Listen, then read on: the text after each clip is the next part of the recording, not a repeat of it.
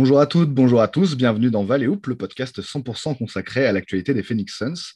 Les Suns qui ont gagné le match 2 après avoir gagné le match 1 contre Denver. C'était donc cette fois dans la nuit de, euh, mercredi à jeudi. Euh, toujours à la Phoenix Suns Arena, toujours dans une ambiance euh, exceptionnelle, même encore plus chaude que, sur le premier match. Ça a été un match un peu plus simple en revanche que, sur, le match 1. on va débriefer ce match 2, on, est là pour en parler avec, avec Hicham, bien sûr, comme d'habitude. Comment vas-tu, Hicham? Eh ben, écoute, ça va bien, ça va bien, comme un lendemain de victoire on commence à, on s'y habituerait après. C'est ça. On commence à s'y habituer et effectivement, comme tu dis, c'est cette douce sensation euh, de, la victoire au réveil. Voilà, c'est ça, le, sourire jusqu'aux oreilles, euh, du matin au soir finalement. Euh, effectivement, pourvu que ça dure et, on va voir qu'il y a quand même des, choses qui, font que bah, c'est du solide, hein, c'est pas du hasard tout ça. on va débriefer ce match 2 dans un instant. bah écoute, c'est parti pour Valley Hoop, épisode 31. Bag with the remix. These boys are my sons like Phoenix. My city. See the shots that I took, wet like I'm booked. The Phoenix Suns select DeAndre Ayton. The sun came out, I went about to drop top.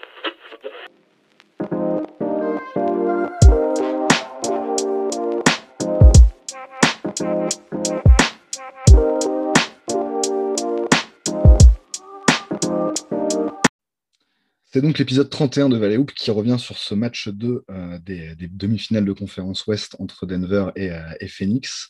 Euh, et, comme on l'a dit un peu en introduction, c'était bah, dans, la, dans la continuité du match 1, de la fin du match 1 particulièrement, on a vu une nouvelle, une nouvelle démonstration des Suns face au, face aux Nuggets. Euh, cette fois-ci, alors que dans le premier match, les, Nuggets avaient quand même mené pendant toute la première période, euh, enfin, pendant les deux premiers quarts temps, puis après pendant le début du troisième quart.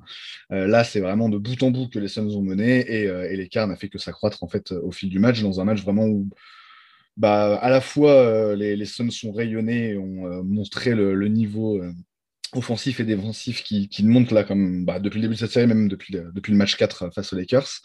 Euh, et, inversement, bah, Denver qui a été en souffrance. Hein, quand on avait parlé euh, après le match 1 avec, avec Hicham, on s'était dit que logiquement, on devait s'attendre à Denver un, peu un cran au-dessus par rapport au match 1. En fait, c'est un peu l'inverse qu'on a eu. C'est un Denver un cran au-dessous euh, qui, a, bah, qui a manqué beaucoup, beaucoup de tirs à trois points en première période et, qui, de ce fait, a été, a été un petit peu en souffrance pendant tout le match pour pour scorer. Ils ont quand même continué à insister euh, sur, sur, le 3 points qui n'était vraiment, pas, qui était vraiment pas leur réussite sur, sur ce match-là.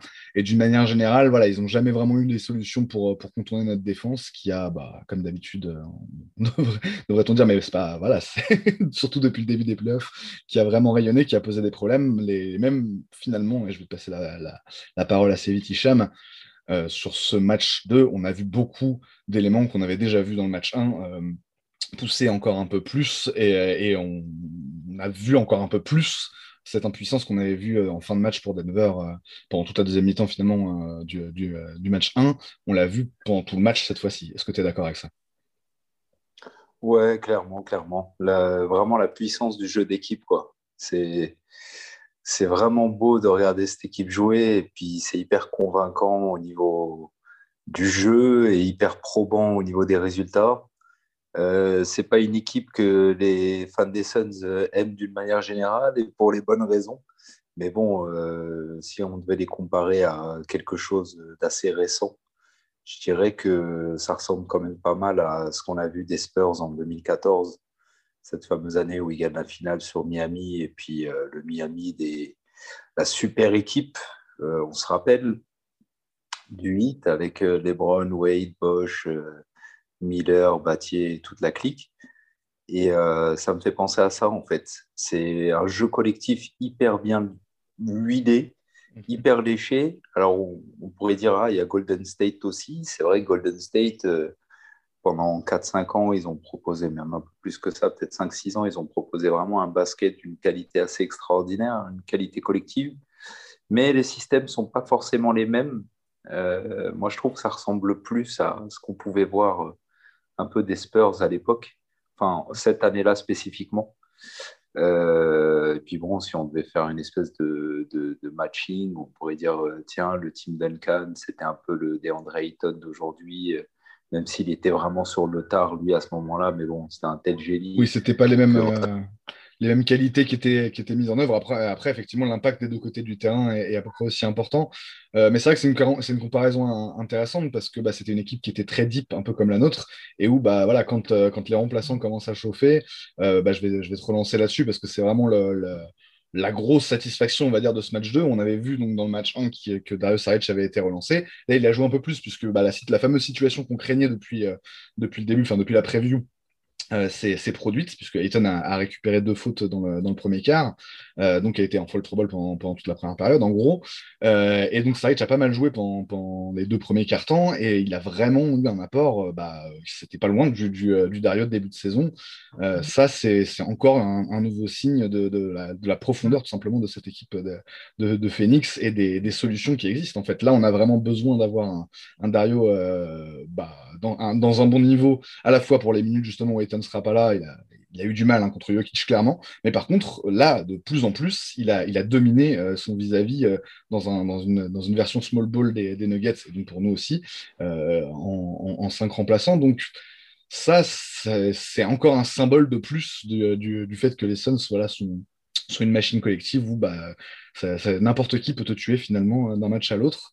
Toi, tu as apprécié ce, match de Saric qui commence à retrouver vraiment des couleurs. Ouais, bah ouais, carrément que j'ai apprécié. Et puis, euh, pour en revenir au parallèle de tout à l'heure avec San Antonio, c'est un peu comme un Boris Dio à l'époque euh, qui a remplacé Tim Duncan. Carrément, ouais. Et bah, Boris Dio était meilleur que ce qu'est Saric, hein, euh, on va pas se mentir, mais juste dans l'esprit, dans l'esprit, c'est-à-dire vraiment ce, ce, pivot un peu small ball, un peu polyvalent, qui, sait, qui a des bons fondamentaux, on va dire, en termes d'appui défensivement, qui est pas très athlétique, mais qui peut compenser avec un peu de smart, comme on dit. Donc, euh, il y, a tout un ensemble de parallèles comme ça qui peuvent se faire et c'est hyper réjouissant pour la suite parce que quand on compare euh, l'équipe des Suns actuelle bah, à des glorieuses équipes, soit du 7 seconds or less de Nash ou alors aux Spurs de 2014 ou euh, aux Warriors qui les ont suivis, c'est qu'il y a quelque chose qui sent très bon là-dedans. Ce qui sent bon, c'est grosse cohésion d'équipe, alchimie, euh, toutes, ces, toutes, toutes, ces choses intangibles. Ah, bah là, je crois que n'est pas vraiment d'accord avec moi, mais tant pis, on recueillera ton avis plus tard. Euh, non, voilà, tous ces intangibles euh, hyper importants pour aller au bout. Et à chaque match, contre les Lakers, puis là contre les Nuggets, eh bien, on voit vraiment la matérialisation de toutes ces choses qui sont intangibles, mais finalement tellement tangibles parce qu'on les voit. On voit la joie de vivre sur le banc de tous les joueurs, on voit comment ils s'encouragent les uns et les autres, comment ils se parlent tout le temps, comment ils communiquent en défense, comment ils communiquent euh, vraiment au niveau du, euh, à tous les autant tant parler que langage corporel en attaque, euh, à se faire des signes dans tous les sens pour voilà orienter le jeu. Et ça marche, tout le monde est au diapason, tout le monde connaît sa partition. Et hier, en fait, les Nuggets, ils sont retombés dans le même piège, mais ils n'ont rien pu y faire. Il savait qu'il s'était fait tuer au corner 3 euh, le match 1. Donc euh, bah, l'ajustement devait venir, c'est-à-dire euh, bon, bah, on tâche de ne plus manger autant de 3 points dans le coin. Et ça n'a pas marché parce que bah, parce qu'on s'était dit au départ, hein, il y a deux jours, c'est qu'ils n'ont pas les armes. Ils n'ont pas les armes pour lutter, quoi, à mon sens. Donc, euh, bah là, ça s'est vu, vu, fort. En tout cas, surtout s'ils ne rentrent pas leur, leur, tir de loin, en fait. C'est vraiment ça qu'on a vu sur ce match-là. C'est qu'ils se sont retrouvés très démunis pour ça, en fait. Parce que euh, pendant toute la première période, je crois, attends, je vais regarder les stats exactement euh, sur la, sur la première mi-temps. Euh, ah, clairement, on les tient à des pourcentages très bas. Ils sont à, 4 sur 22, à 4 sur 22 euh, sur, sur la première période, enfin sur la première mi-temps, sur les deux premiers quarts Donc ça veut dire qu'effectivement, bah, ils, remontent, ils remontent quand même en deuxième mi-temps, puisqu'ils finissent autour de 30%, je crois, à, 3 points. Mais c'est ce moment-là, en fait, où finalement, ils sont pas si loin que ça au score. Il y a, il y a 10 points d'écart à la mi-temps. c'est le moment où nous, on est encore en préchauffage et avant de, bah, lâcher complètement les chevaux là, en début de troisième quart-temps avec un, un, Chris Paul qui a, qui régné, bah ouais, on va, on va parler un peu de Chris Paul forcément parce que c'est une nouvelle masterclass, euh, une de plus et, euh, une masterclass historique en fait, puisqu'il est sur ce match-là donc euh, à 17 points, 15, 15 passes décisives et, et 0 turnover. Il faut savoir que c'est la troisième fois dans sa carrière qui fait ça sur un match de playoff et que c'est tout simplement le joueur maintenant qui, a fait le plus souvent ce genre de performance-là, donc avec au moins 15 points, au moins 15 passes décisives et 0, 0 perte de balle. Quoi. Donc c'est super impressionnant. C'est quelque chose qui, bah, euh, encore une fois, ça, le rapproche des très grands meneurs de, l'histoire, parce que bah, seul Magic Johnson en avait fait deux euh, comme lui euh, auparavant. Et ça montre aussi l'incroyable longévité, puisque j'avais vu la SAT ce matin. Je crois que le premier de, ces, matchs comme ça, il l'avait fait en, en, 2008 le deuxième en 2014 et donc le troisième en 2021. Donc sur, un span de 13 ans, c'est complètement monstrueux et ça, ça définit bien en fait Chris Paul. Quoi. Euh, c'est un joueur qui n'a cessé euh, de s'améliorer, qui était déjà extrêmement fort, extrêmement dominant, et qui n'a cessé de s'améliorer en justement en gagnant en expérience, en savinesse, comme ils disent euh, aux États-Unis, c'est-à-dire bah, en, métier tout simplement.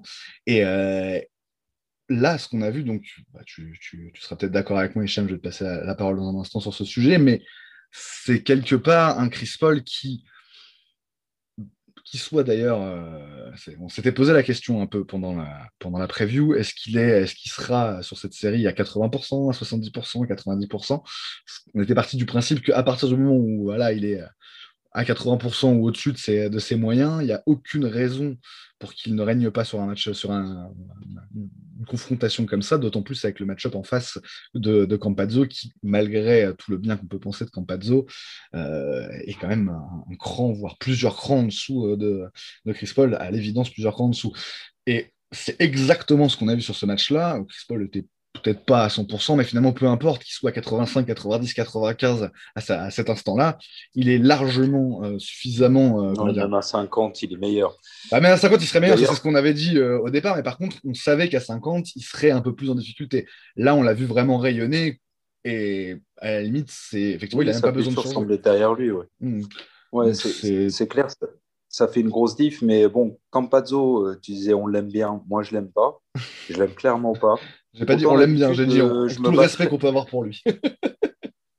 ouais, j'ai aucune affection pour lui, mais d'habitude j'aime bien euh, les petits joueurs qui se tapent, euh, qui arrivent à survivre dans des ligues comme ça et tout, des TJ McConnell, des Moxie Box, des je sais pas quoi. J'adore ces histoires-là d'habitude, mais lui j'aime pas. J'aime pas parce que là déjà en deux matchs, le nombre de mauvais coups de dirty play qu'il m'a montré juste en deux matchs. Mhm. Il y a des relents de, de, de, Bruce Bowen en lui, en lui quoi. C'est-à-dire, c'est vraiment des petits coups gratuits tout le temps. On a vu hier sur l'action de Jay Crowder où l'autre, il décolle pour le alley-oop, là, Gordon, euh, le alley-oop euh, de Jokic euh, mhm. vers, vers Gordon. Et en fait, mhm. tout part d'un coup de coude de, de, de, Campazzo vraiment dans le plexus qui met à terre Crowder devant l'arbitre, mais qui le met à terre. Quoi. Il est obligé de tomber. Il, se prend un vrai coup de coude dans le sternum. L'autre, il part. Et il n'y a rien. quoi. Après, tu sais comment c'est. Euh... bien sûr, si c'est suffisamment discret, effectivement, l'arbitre va dire oh, arrête de flopper, un gros gaillard comme il toi. il en fait trop. Mais clairement, il, en fait, beaucoup. je pense que ça. Bah, il met ses pieds sous les pieds des shooters en permanence. je pense que ça peut se retourner contre lui un peu au fil de la série, il faudra voir. Mais clairement, pour l'instant, c'est un peu le... Surtout sur un match comme ça. Alors, sur le premier match, il, avait été, il avait été en réussite au tir. Je crois qu'il était à peu près à 50% au shoot du meilleur général et, à 3 points sur le, sur le premier match. Euh, là, sur ce deuxième match, il est vraiment en souffrance euh, en, termes de, en termes de réussite. Il a 1 sur 7 et, à, et un, dont 1 sur 5 à 3 points. Euh, en fait, le problème, c'est ça, c'est qu'il n'a pas pesé dans, dans, ce match 2 autrement que par ces, espèces de petits coups de vis et tout. là, ça, ça commence à devenir problématique. Et effectivement, je te dis, je, je suis assez d'accord avec ce que tu disais après le match 1. C'est-à-dire, à la longue, ça, ça, peut lui, ça peut lui coûter cher. Et, derrière, on a tous les fans des Nuggets qui se plaignent de lancer franc. Alors peut-être qu'ils ont de bonnes raisons de croire que il y a des lancers francs qui. Moi, je trouvais que c'était moins. C'est possible. Ouais, mais je trouve que c'était moins net là sur ce match-là que sur le match 1 pour le coup. Tu vois. il y a eu quelques, quelques actions avec Jokic ou bof, quoi. Et euh, là, franchement, non, quoi, en fait. Quoi. C'est juste qu'ils sont pas assez agressifs, en fait. C'est juste qu'ils sont pas assez agressifs au cercle, tout simplement. Ils n'y arrivent pas, en fait. Ouais, sur les deux pas matchs. À jouer en mouvement, en fait. Sur, les deux matchs, je je vois rien de particulièrement choquant, mais en admettant qu'ils aient des raisons de, de, croire qu'il y a des fautes qui leur sont pas sifflées, je veux bien. Nous, notre côté, on ne fait pas les fautes que fait Campazzo depuis le début de la série. Là, ça devient très relou parce que vraiment, il, il est en train de, de, chercher la merde déjà. Donc, euh, il va finir par provoquer une bagarre. Et, et, voilà, et il essaye de jouer que là-dessus parce qu'il n'est pas terrible. Enfin, moi, je ne le connaissais pas, ce joueur. Moi, je ne suis pas trop le basket international sauf quand il y a des grosses compètes. Bon, je regarde des, Jeux Olympiques, des choses comme ça, mais Bon, Campazzo, je ne vais pas dire que je connaissais plus que ça, je l'avais déjà vu jouer quelques matchs, mais ce n'est pas quelqu'un qui m'avait particulièrement bluffé. Pourtant, on m'a dit, ah, Campazzo, Campazzo. Bon, là, je regarde le type, il se bat de la mauvaise manière pour moi. Il se bat de la mmh. mauvaise manière, avec le mauvais esprit, quoi. C'est-à-dire, je vais filer des petits coups dans tous les sens. Attention au karma, ça va se retourner contre toi, mon petit gars. Tu verras, à un moment ou un autre, ce truc-là se retournera contre toi. Et le problème, c'est que si les arbitres gèrent mal le truc, à force de mettre des petits coups à chaque match comme ça, pas des petits coups même, hein, des... parfois il y, va, euh, il, y va pour faire mal. Ça va finir par provoquer une bagarre bête, euh, tout à fait évitable. Donc voilà, le petit là, il faut lui dire écoute, mon grand, euh, t'es pas chez mamie ici. Donc voilà, il y a des règles dans le basket, c'est ça et ça. Si tu as envie de commencer à donner des coups de coude dans tous les sens, on va te sortir. Voilà, que les arbitres fassent leur taf. Et, ça serait bien parce qu'il m'énerve. Il m'énerve. Je regardais le match hier, il y en a marre de ce type. Il y en a marre. Il apporte rien, Denver, il est nul. Mais, mais par-dessus le marché, voilà, il faut que absolument euh, euh, il, marque sa présence juste par ces gestes-là. Bon, j'ai passé mon petit rent euh, Tu ne pas épiloguer sur. sur... Pas. Même c'est pas, le même style de jeu. Mais effectivement, on va pas épiloguer non plus sur, sur Campazzo, ça, ça n'en vaut pas plus, plus, la peine que ça, d'autant plus que c'est l'impact est vraiment. Oui, donc vraiment domination, de bac, de, domination de bac courte, quoi. Voilà, pour en venir euh, finalement au sujet principal. Les Suns, ils sont devant et largement devant et en mode blowout sur deux matchs parce que clairement, leur bac court, il est intestable par rapport à celui de Denver. Donc hmm. après, l'ajustement, l'ajustement, et on pourra en parler après, mais qu'ils ont déjà fait là sur le match 2 un peu avec Barton, ils l'ont fait jouer un peu. On a vu que ça a fait une petite diff quand même au début de match, euh, les, les je sais pas combien, mais peut-être 7-8 minutes qu'il a dû jouer euh, dans le premier carton ou quoi. On a vu que voilà, il tenait tête à Phoenix, que lui, il marquait quelques paniers en transition, ou, voilà, qu'il a fait deux, trois choses intéressantes en défense. Et lui, pour le coup, ça aurait pu être vraiment un, un, un facteur pour, euh, pour Denver. Mais bon, là, il revient d'une blessure je crois aux adducteurs, si je dis pas de bêtises. C'est ça, est-ce que j'en mets Et du coup, il était, il, était, il, a, il était limité hier soir à, 16 minutes. Donc, effectivement, on peut, on peut penser que ce sera un peu étendu sur, le, sur les matchs suivants. Ah, il était limité à 16 euh, alors, d'accord. Il il a, en tout cas, voilà, il était prévu qu'il joue un quart, un quart d'heure. En gros, il a joué 15-49, euh, donc quasiment 16 minutes. et effectivement, ça sera peut-être 20. Euh, voilà, ça risque de monter progressivement, mais clairement, vu, vu le on s'en doutait, effectivement, vu l'apport qu'il a par rapport effectivement aux deux, guards qui sont titulaires, euh, on peut s'attendre à le voir de plus en plus dans cette série. Je te propose, Hicham, du coup, vu que là, sur ce match-là, il n'y a pas grand-chose de plus à dire que ça, hein, c'est vraiment un, un blowout en, en bonne et due forme, comme on l'a dit, vraiment dans la, dans la, dans la lignée, la droite lignée de ce qu'on avait vu en deuxième mi-temps euh, sur, sur, le match 1, euh, bah, qu'on passe du coup à la prévue du match 3. Et, euh, et du coup, bah, avec, avec cet avantage de 2-0 pour, pour les Suns, il y a, y a l'opportunité de tuer tout simplement la série en allant gagner ce match 3 à Denver. Et écoute, on va en parler dans, dans un petit instant après une petite pause.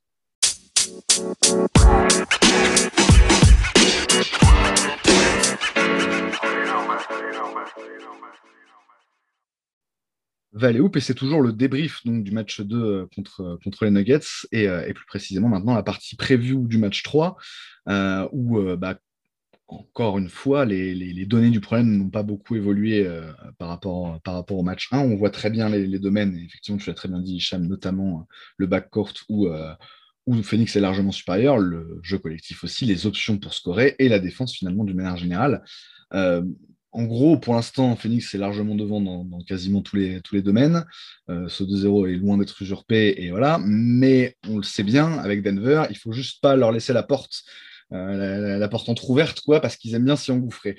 Donc, il est évident que les Suns sont tout intérêt, euh, c'est presque, presque une lapalissade que les Suns sont tout intérêt à gagner le match 3, mais d'autant plus face à une équipe comme Denver qui finalement, leur seule chance, c'est de reprendre espoir sur ce, sur ce match 3, justement, et de se remettre un peu dans le rythme. Euh, ils sont complètement sortis, ils sont complètement sortis au, fil des matchs, euh, des, deux, premiers matchs. La question, du coup, je pense que ce qu'il faut voir du côté de Phoenix, c'est que sur ce match 3, il faut arriver à taper encore plus fort que sur les deux premiers matchs, euh, et d'entrer. Et comment on fait finalement, c'est la question que je te posais maintenant, Hicham, comment est-ce qu'on fait pour, du côté de Phoenix pour faire encore mieux que sur le match 2 notamment, où euh, on le rappelle, il y, a, quand même eu euh, des, des pourcentages euh, de, réussite à 3 points notamment qui sont, qui sont excellents. On est à 18 sur 38, donc record de 3 points sur un match qui datait du match 6 contre les Lakers égalé. et alors, il y a cette réussite au tir, il y a ce jeu collectif, il y a cette défense. Mais peut-être que dans les détails, il y a des petits trucs à aller chercher. Qu'est-ce que tu en penses, toi, Hicham? Sur quoi doit, enfin, sur quel, quel domaine doit, se, doit cibler Phoenix pour progresser encore en vue du match 3 et, ne laisser absolument aucune chance en fait à Denver C'est ça l'objectif de ce match, je pense. Bah, continuer à faire ce qu'ils font et ils le font très bien. Il y a une, un article qui est sorti de Zach Lowe. En fait, il montre, il est sorti, je crois, hier, j'invite les, les, gens euh, à, le regarder, à le dire ou à le traduire. Est vraiment très intéressant. Il montre comment Phoenix en fait euh, attaque le pick and roll de plein de manières différentes et qui sont en fait complètement déroutantes pour l'adversaire. Et en fait, on le voit là contre Denver. Ils sont vraiment égarés. Ils sont perdus.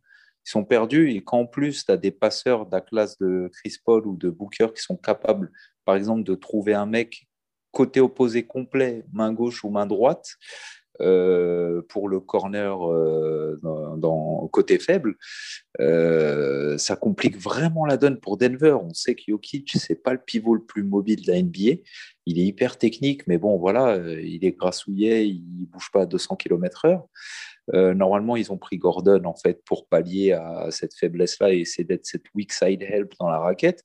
Et il n'est pas mauvais pour ça, Gordon. Le problème, c'est Gordon, il est occupé avec Booker. Donc en fait, il est occupé à complètement autre chose que ce pourquoi il est vraiment le plus fort.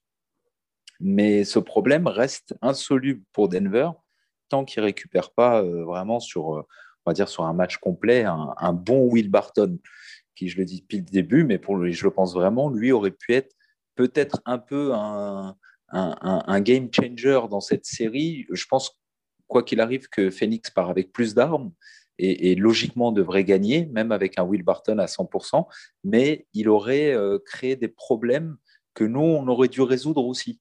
Euh, sauf que là, bah, finalement, c'est eux qui se retrouvent en galère, quoi qu'il arrive, quoi qu'il arrive. Michael Porter Jr., il est ciblé possession après possession, surtout dans les deuxièmes mi-temps par Chris Paul, qui doit prendre un malin plaisir à le faire, à l'isoler euh, et à le, lui planter des paniers sur la truffe. Et puis ça manque pas, hein, à chaque fois. Il, je ne sais pas s'il est à 100% sur, avec, euh, avec MPJ sur lui en défense, mais euh, j'imagine qu'il n'est pas loin hein, si ce n'est pas 100%. Et, moi, je me pose la question pour les Nuggets, qu'est-ce qu'ils peuvent faire? Bon, ils vont être devant leur public, 18 000 personnes, stade plein, ils vont être chauffés à blanc. Les types, ils vont vouloir leur revanche. Je pense que les fans des Nuggets, ils y croient. Ils se disent, ouais, c'est bon, deux matchs à domicile, on gagne les deux, on revient 2-2, et puis là, et puis truc, et puis machin. Je pense qu'eux, ils sont chauds patates même s'ils sont pris de blowout, mais quand tu ne te voiles pas trop la face et que tu te poses des questions comme elles doivent être posées, moi je les pose.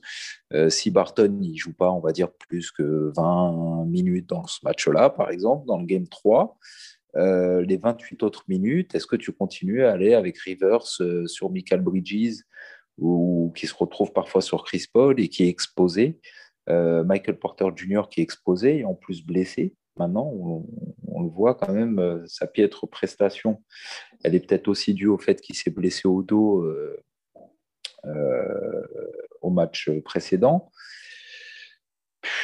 Bah, je sais pas, je, je, pense que finalement, ce Game 3 va être plus serré. Ça, ça devrait suivre une certaine logique, normalement, que ce match soit beaucoup plus disputé que les Nuggets montrent vraiment le, meilleur de leur, euh, de leur basket, le meilleur basket qu'ils peuvent pratiquer.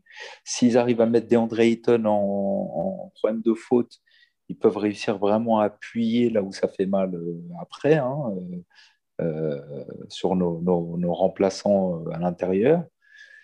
Mais ça fait beaucoup de si, quoi. Tandis que nous, de l'autre côté, tu as l'impression vraiment que les mecs jouent une partition qu'ils maîtrisent maintenant de plus en plus à la perfection et, et, qui sont en train de, passer un nouveau cap euh, dans cette saison. Et, vu le talent et vu que Booker, il s'est même pas mis en mode euh, donnez-moi la balle, je peux planter sur euh, la truffe de n'importe qui. Il a clairement pas besoin. Hein. C'est, il n'a pas besoin. C'est ça, c'est Alex, Alex de Trash qui disait ce matin dans, dans, un, dans son compte rendu du match qu'il forçait rien.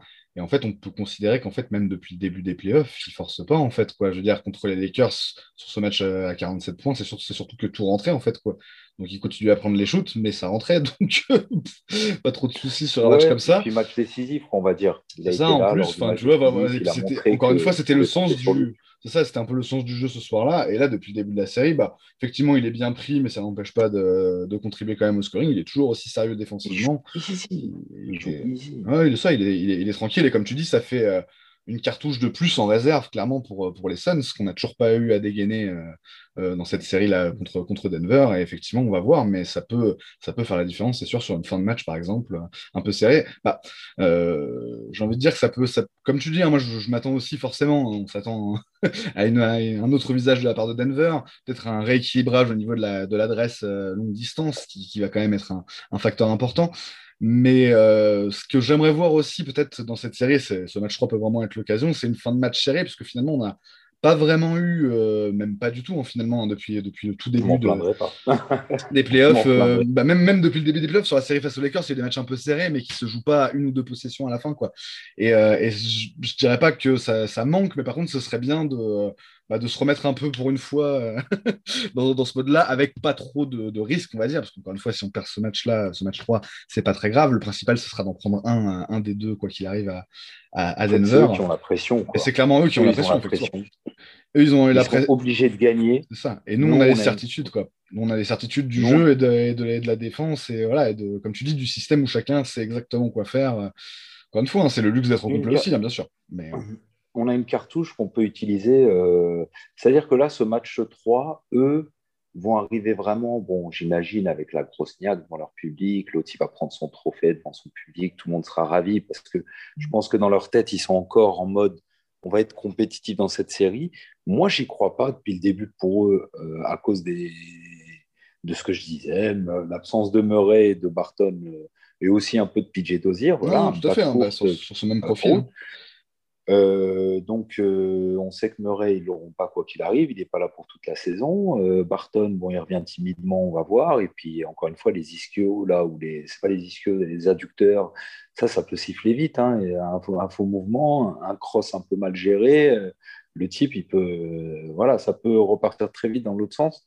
C'est des blessures qui, en général, sont pas vilaines, dangereuses pour le rétablissement et tout, mais on sait que les joueurs qui ont ça, il, vaut toujours mieux pour eux qu'ils prennent bien tant que le muscle il, se résorbe bien avant de prendre le risque de faire des gros mouvements latéraux. Là, j'ai l'impression que Barton, je ne sais pas, ça fait peut-être plus d'un mois ou presque deux mois, je crois, depuis le mois d'avril, C'était avril, ne joue plus. Ouais, donc j'imagine qu'ils ont pris le temps avec lui justement, qu'il se remette bien et tout. Donc là, euh, j'imagine. Voilà, que Mais c'est ça, effectivement, comme tu le dis, c'est aussi simple que ça. En fait, quand tu reviens d'un mois et demi d'absence, bah, tu peux pas être euh, contribué tout de suite. Euh, c'est ça, il faut reprendre le rythme, ah Et, et, avec un peu de chance, il aura même pas le temps de, de, le faire, euh, avec un peu de chance, avec un peu de concentration du côté des Suns, parce que bah, justement, un, un, Barton aurait pu retrouver. effectivement, quand on, quand on voit ce, ce mécanisme-là de remise en forme, on peut se dire que bah, a priori, au match 6-7, s'il y a match 6-7, il sera, euh, il sera pas loin d'être, euh, d'être revenu, quoi. En tout cas, d'être opérationnel sur mm. un temps de jeu autour de, de la demi-heure, quoi. Mais c'est vrai que euh, avant d'en arriver là, il faut, il faut qu'il règle les problèmes. Et effectivement, bon, voilà, on, a on espère bien sûr qu'ils ne vont, vont, pas trouver la solution, mais, mais franchement, je, je suis assez optimiste. Il faudrait qu'ils gagnent deux matchs pour en arriver là, tu vois. Il faudrait qu'ils gagnent les deux matchs chez eux. Mm-hmm. Est-ce qu'ils vont le faire? Moi, j'en suis pas si sûr. Écoute, on va voir. Ils peuvent en prendre un. Le, Game 3, là, euh, moi, je m'attends à un match serré euh, qui pourrait tout à fait gagner. Voilà, parce que vraiment poussé par leur public, puis les arbitres, forcément, ont peut-être un peu de complaisance pour eux. peut y avoir des... Les étoiles peuvent s'aligner pour eux, à mon avis, au Game 3. Donc, c'est pour ça que. Mais, mais quand même, je pars avec un certain niveau de confiance, dans le sens où bah, tu te dis, ces mecs-là n'ont pas trouvé la solution à ce qu'ont proposé les Suns. Est-ce qu'ils vont la trouver au match 3 c'est un peu ça, euh, effectivement. Euh, j'avoue, pour, pour résumer, on peut effectivement dire que l'enjeu du problème, c'est un peu ça. C'est que pour l'instant, ils n'ont pas du tout trouvé la clé euh, pour, bah, pour, ne serait-ce que gêner cette équipe de Phoenix. Et que bah, s'ils ne la trouvent pas, en fait, c'est ça, c'est à, eux de, à eux de venir nous chercher, c'est à eux de venir nous battre. En fait, c'est à eux de hausser le niveau parce que nous, a priori, on ne va pas descendre de niveau. Encore une fois, on peut être un peu moins réussi au scoring, mais on trouvera quand même des solutions pour, pour marquer et pour, et pour être pour être percutant, et on le sait, puisqu'on a vu comment fonctionnaient les Suns depuis, euh, depuis le début de la saison et, sur ces playoffs. Très bien, très bien. Bah, écoute, on a été euh, quand même assez complet, même si c'était un peu plus court que d'habitude. Euh, bah, écoute, on va à nouveau euh, donner rendez-vous à, nos auditeurs bah, après, le, après le match 3 pour voir où on en est. Est-ce que la série est relancée? Est-ce qu'on mène 3-0 et il ne reste plus qu'à conclure? C'est effectivement un match qui peut être charnière dans, cette, dans, cette série. Bah, clairement, effectivement, voilà, si, si on gagne le, sweep à 3-0, bah, il y a, y a des chances du sweep et, et surtout, voilà, c'est confort absolu dans le sens où il y a quand même très très peu de chances ah, de ne pas passer quand tu mènes 3-0 vu que c'est les, les, stats c'est 0% tout simplement. Euh, donc euh, coup ouais et euh, bah écoute du coup très bonne très bonne soirée très bonne journée à, tous nos auditeurs. Et puis on leur donne rendez-vous du coup après après ce match 3 qu'on attend avec impatience et qui est donc rappelons-le dans la nuit de vendredi à samedi à 4h du matin cette fois-ci à Denver pour donc peut-être effectivement le réveil des Nuggets. On ne le souhaite pas, bien évidemment. Allez, bah, très, bonne, très bonne soirée et à très bientôt à tous. Ciao tout le monde.